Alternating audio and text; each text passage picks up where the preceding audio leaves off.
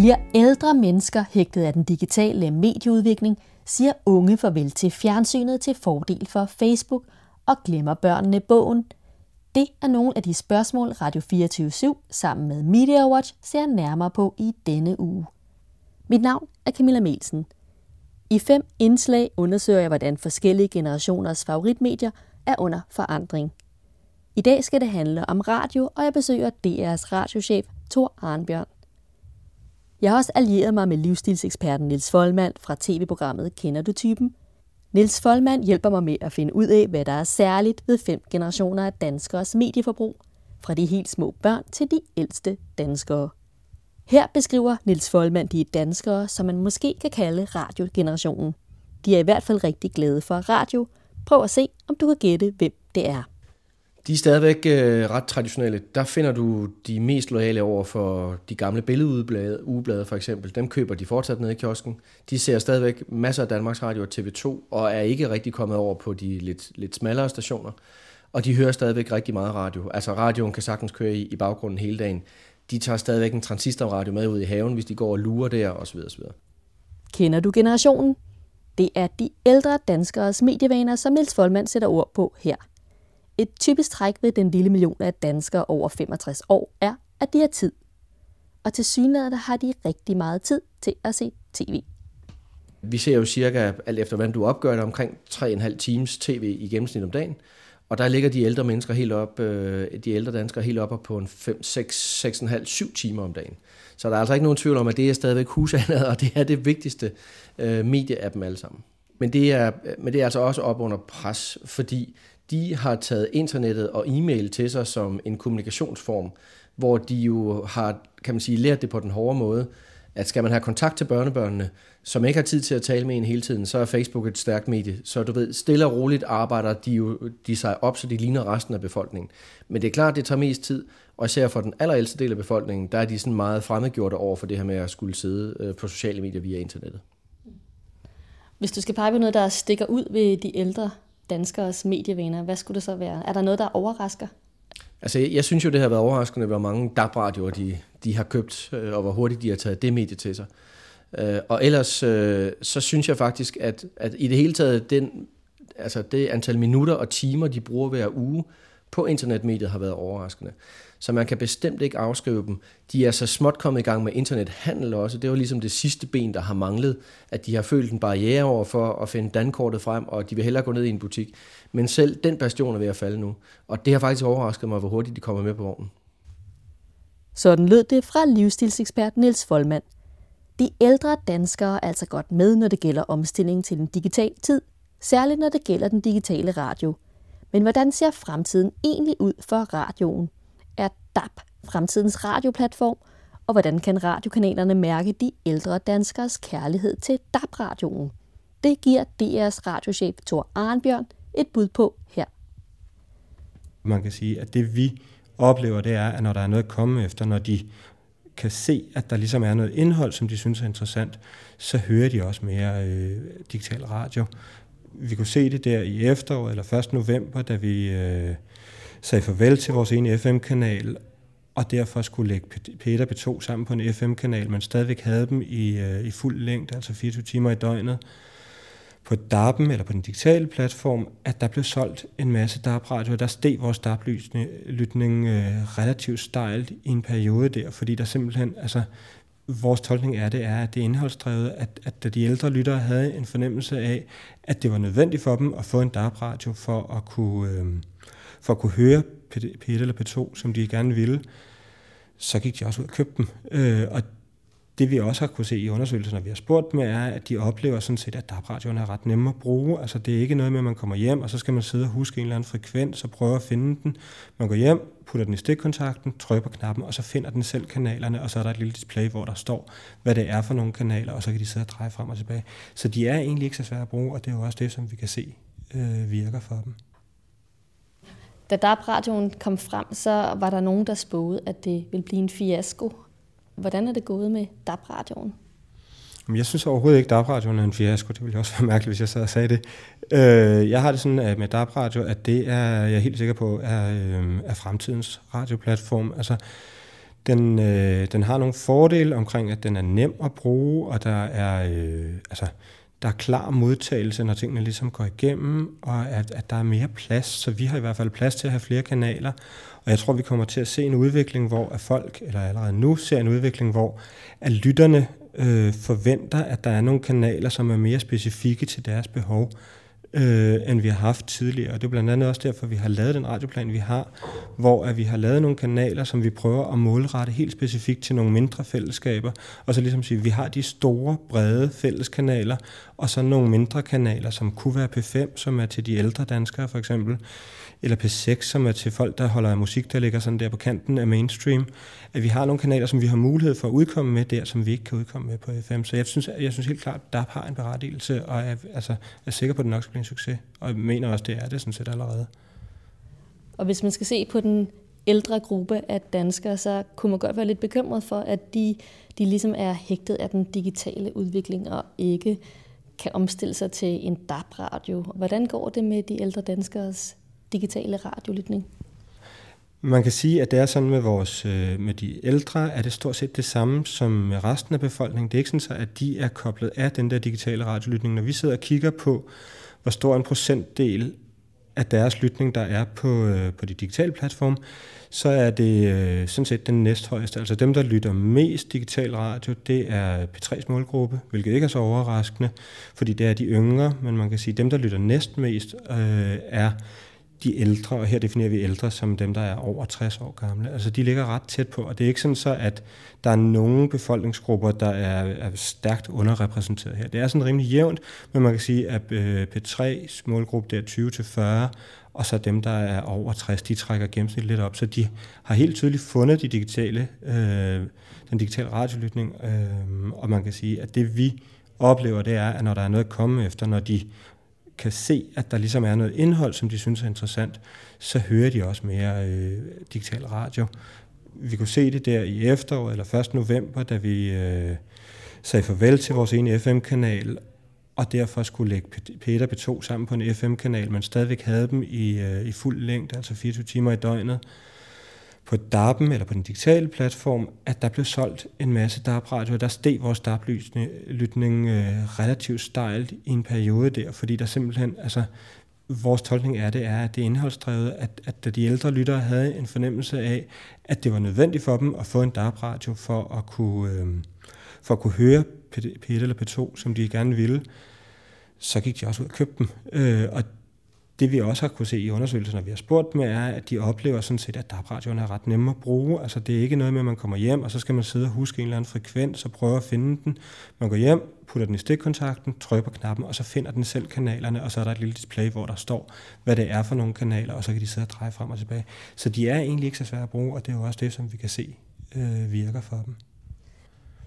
Og i den tid, du har arbejdet med radio, hvad har så været den største forandring for radiomediet?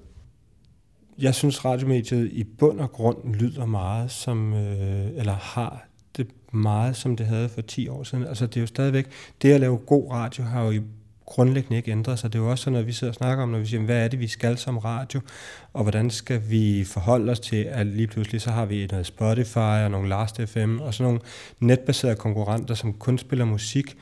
Der er det, jeg har det sådan, at, at radio er i bund og grund det samme, som det hele tiden har været. Det er noget omkring nogle gode værter, noget personlighed, en god stemning, at man ligesom føler sig godt tilpas og har godt selskab. Og det har egentlig ikke ændret sig så meget. Man kan sige, at måden, vi fortæller historier på, har ændret sig. Vi snakker lidt mere om at lave underlægningslyd og sådan noget. Men det er jo detaljer i den der store, grundlæggende øh, ting, der er. God radio handler om den der personlighed og det gode selskab. Nu siger du, at radiomediet ikke har forandret sig sådan voldsom i den tid, du har haft fingrene nede i radiomediet. Men hvis du skal kigge lidt fremad, hvad tror du så bliver sådan de største, den største fornyelse af radioen? Jeg tror, altså det vi står over for nu, er jo, øh, er jo super spændende tider, fordi man kan sige, at vi står over for et, et, et, en eller anden form for øh, udfordring, der hedder, at vi lige pludselig er musik øh, tilgængelig alle steder i mere eller mindre gratis udgaver. Man kan få musik på nettet som aldrig før. Altså vi har nogle konkurrenter, der hedder Spotify, og vi har noget Last FM, vi har og Wimp, og hvad de hedder, alle de her tjenester, hvor man kan få gratis musik, der er direkte målrettet til ens smag. Øhm, Og det er jo den, vi på en eller anden måde skal imødegå os og sige, hvad er det så, vi kan? Hvor er det, vi har en berettigelse, hvis det ikke bare er at give lytterne ny musik, fordi det kan de få alle mulige andre steder. Øh, og det tror jeg kommer til at holde os, øh, holde os spidse eller skarpe på at sige, jamen, hvad er det så, vores mission er? Og lige nu taler vi meget om, at det handler om, som jeg også sagde tidligere, personligheden i formidlingen, altså at man som lytter har en fornemmelse af, at ens værter er, er, er fagligt stærke, ved noget om det musik, de spiller, hvis det er en musikkanal, man sidder på, øh, og giver en noget tilskudsinformation, og har valgt nogle plader, som balancerer der mellem at være, eller plader, noget musik, som balancerer der mellem at være, øh, være nyt og anderledes, men samtidig også med et mix med noget, man ligesom kender i forvejen. Øh, så at vi, vi på den måde ikke længere kan sige, at vi er, de, vi, er, vi er hovedformidlerne af ny musik. Vi skal ligesom holde os skarpe hele tiden. Og det tror jeg kommer til at betyde noget omkring vores formidling af musikken. Øh, om det er en kæmpe revolution, man som lytter vil opleve, det tror jeg egentlig ikke, ja, fordi det vi har været rigtig gode til det er radio gennem de sidste mange år, er løbende at forny os og hele tiden sige, hvor er det vi skal hen, hvor er det vi kan se det internationale radiomarked er på vej hen, hvad er det for nogle tendenser, og det her er jo også bare en tendens, som vi kan se komme, som vi på en eller anden måde skal imødegå og sige, hvordan er det så, at vi kan tilbyde et eller andet som radio, fordi hvis vi ikke indstiller os på en ny virkelighed, så risikerer vi jo at tabe rigtig mange lyttere, som så vil sige, hvorfor skal vi høre radio, hvis det I alligevel tilbyder er det samme, som vi kan høre alle mulige andre steder. Og det er bund og grund den tanke, der ligger bag. Altså for øh, i løbet af sidste år lukkede vi jo rigtig mange af vores DAB-kanaler. Altså da vi startede 2011, havde vi 30 DAB-kanaler. Da vi sluttede 2011, havde vi 10 tilbage. Øhm, og det vi lukkede var det vi altså, har kaldt jukebox-kanalerne. Alle de kanaler, der stod og kørte båndsløjfer af musik ud fra en eller anden filosofi om, at det der er alle mulige andre, der kan tilbyde end os. Der, hvor vi vil gerne koncentrere vores kræfter, det er omkring noget værtsborget, noget indholdsborget, øhm, hvor man får noget tilskudsinformation i forhold til, hvad man ellers ville få. Øh, og det er så, om det så er P1 med noget vidende perspektiv, eller om det er øh, vores P7 Mix øh, popkanal, så er der stadigvæk værtsborget, det gode værter, altså den der personlighed, der ligger bag det. Og det tror jeg er det, vi skal gøre mere af. Du siger, at øh, personlighed har altid betydet noget for radiomediet, men tror du, personlighed kommer til at spille en større rolle fremover for radioen? Ja, det tror jeg egentlig. Altså jeg tror, vi skal holde meget fokus på de her stærke værter. Altså det vi kan se er, at når vi sætter stærke værter på og bevæger os på emner, som er øh, aktuelle, så, så søger lytterne hen mod det. Altså vi havde et eksempel her i, øh, for noget tid siden, da Whitney Houston døde, og vi relativt hurtigt får stablet et, øh, det vi kalder et mixmarathon, et syv timers program om Whitney Houston på benene og sender det på B7 Mix øh, med Henrik Milling og Nikolaj Molbæk som værter, som er knalddygtige til at fortælle de der gode historier om popmusikken, så havde vi, øh, havde vi mange flere lyttere, end vi normalt har simpelthen fordi de søger ind til det. Og det er jo sådan noget, hvor vi har personligheden med, hvor de ender at fortælle om deres egne oplevelser. Nikolaj Molbæk har ovenikøbet interviewet Whitney Houston. Det er sådan noget personlighedsdrevet, hvor der er noget at komme efter, hvor man får mere. For strengt taget kunne man jo lige så godt have fundet en Whitney Houston playliste et eller andet sted og hørt den. Men der har vi bare noget mere at tilbyde, og det er det, vi ligesom skal søge hen mod, tror jeg. Hvis man tænker på kan man sige, den stereotype radiolytter, så kommer der for mig at se i hvert fald sådan en, en, en lidt ældre person frem. Er det et problem for, når man nu arbejder med radio, at, øh, at det i særlig grad er de ældre, der er glade for radioen?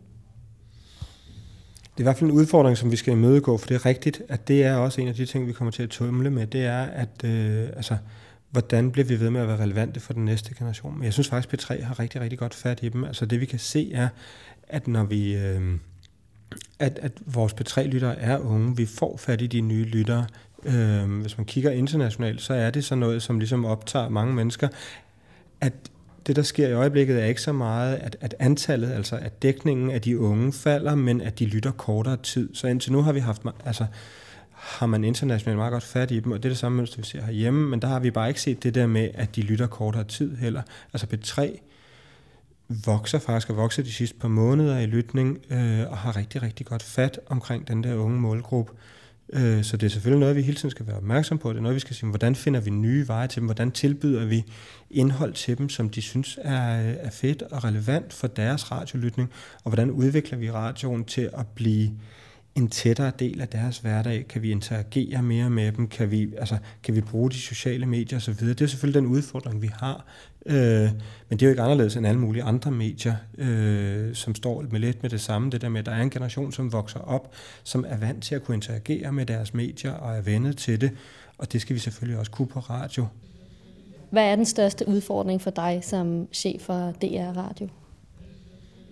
Men det er, at vi skal have bredt, øh, vi skal have bredt den der viden om, hvor fantastisk indhold vi laver på digital radio ud. Fordi jeg synes, at vi har nogle rigtig stærke kanaler på digital radio, men der er mange, der har en forestilling om, at, at DAB er besværligt, og at det ikke rigtig virker, øh, og derfor ligesom ikke bevæger sig ind på alle de her kanaler, som vi har liggende. Og der vil, altså, der har det sådan, at vi skal, selvfølgelig skal vi hele tiden fintune de øh, kanaler, vi har, og selvfølgelig skal vi udvikle dem, men det handler også i høj grad om at få gjort opmærksom på, at der ligger de her fantastiske tilbud til lytterne derinde, øh, at, altså, at P6 Beat findes, leverer musik, som er øh, det, vi kalder på kanten af mainstream, som leverer noget mere, end P3 gør. Så hvis man synes, P3 er for bred eller er for meget popmusik, så ligger der en kanal på digital radio, som man kan komme ind og lytte på. Det er der bare rigtig mange mennesker, der ikke ved. Så jeg synes, vi har en øh, stor udfordring i at få fortalt, at, at der er noget, der hedder DAB, at det, at det findes, at det er et, et medie, som vi kan se rundt omkring i Europa, at englænderne satser på DAB, nordmændene satser hele hjertet på DAB. Vi har ligesom kunne se i løbet af det sidste års tid, at det ser ud som om, at Europa som kontinent er ved at gå DAB-vejen, og derfor er der øh, i hvert fald øh, hos os en formodning om, at DAB er fremtidens radio. Og det, altså, så vi skal bare fortælle danskerne, at, øh, at indholdet er der. Hvis nu vi skal kigge lidt fremad igen, hvad tror du så, der kommer til at kendetegne antallet af radiolyttere i Danmark? Tror du, at der samlet set kommer flere lyttere eller færre lyttere? Det er svært at forestille sig, at der kommer flere lyttere, fordi som, altså radiomediet som sådan rammer så vidt jeg husker, er det 95 procent af den danske befolkning i løbet af, en, sådan en gennemsnitsuge. Øhm, og af dem, der rammer vi i DR Radio også rigtig mange. Så jeg tror ikke, der på den måde kommer flere øh, radiolyttere, men jeg tror heller ikke, der sådan inden for den næste årskuelige fremtid kommer mange færre radiolyttere, fordi det, her, det er et medie, som mange ligesom har talt om, vil være vigende og være på vej tilbage i en årrække, og det er ikke sket endnu, fordi der simpelthen er den der fordel med radio, at det har, altså man kan, man kan lave noget andet samtidig, og der er stadigvæk rigtig mange livssituationer, hvor vi går og laver noget andet, eller sidder og laver noget andet, og det er rart at have det der personlige selskab af en radio i baggrunden, eller når man går og arbejder og gerne vil have noget underholdning, at der så er en radiovært, der sidder og taler til, hende, til en. Øh, så jeg tror egentlig, at vi, altså, jeg tror ikke, vi kommer højere op, fordi det er svært at forestille sig, at vi kommer over de der 95 procent af befolkningen i løbet af en uge. Men jeg tror bare heller ikke, at vi kommer til at se et dramatisk fald. Jeg tror egentlig, at vi kommer til at ligge rimelig stabilt, hvor vi gør nu. Sådan lød det fra radiochefen i DR, Thor Arnbjørn. Til synligheden er den ældste gruppe af danskere ikke bare kendetegnet ved, at de køber ugeblade og ser en hulens masse tv, men faktisk formår at omstille sig til en ny digital tid, når det gælder radio. Spørgsmålet er så, om DAB-radioen er kommet for at blive og vokse sig større, og hvordan politikerne vil skære kagen mellem FM-båndet og DAB, men det er en helt anden historie – Tak for nu, og på genhør i morgen, hvor vi er tilbage med et nyt indslag om danskernes medievaner.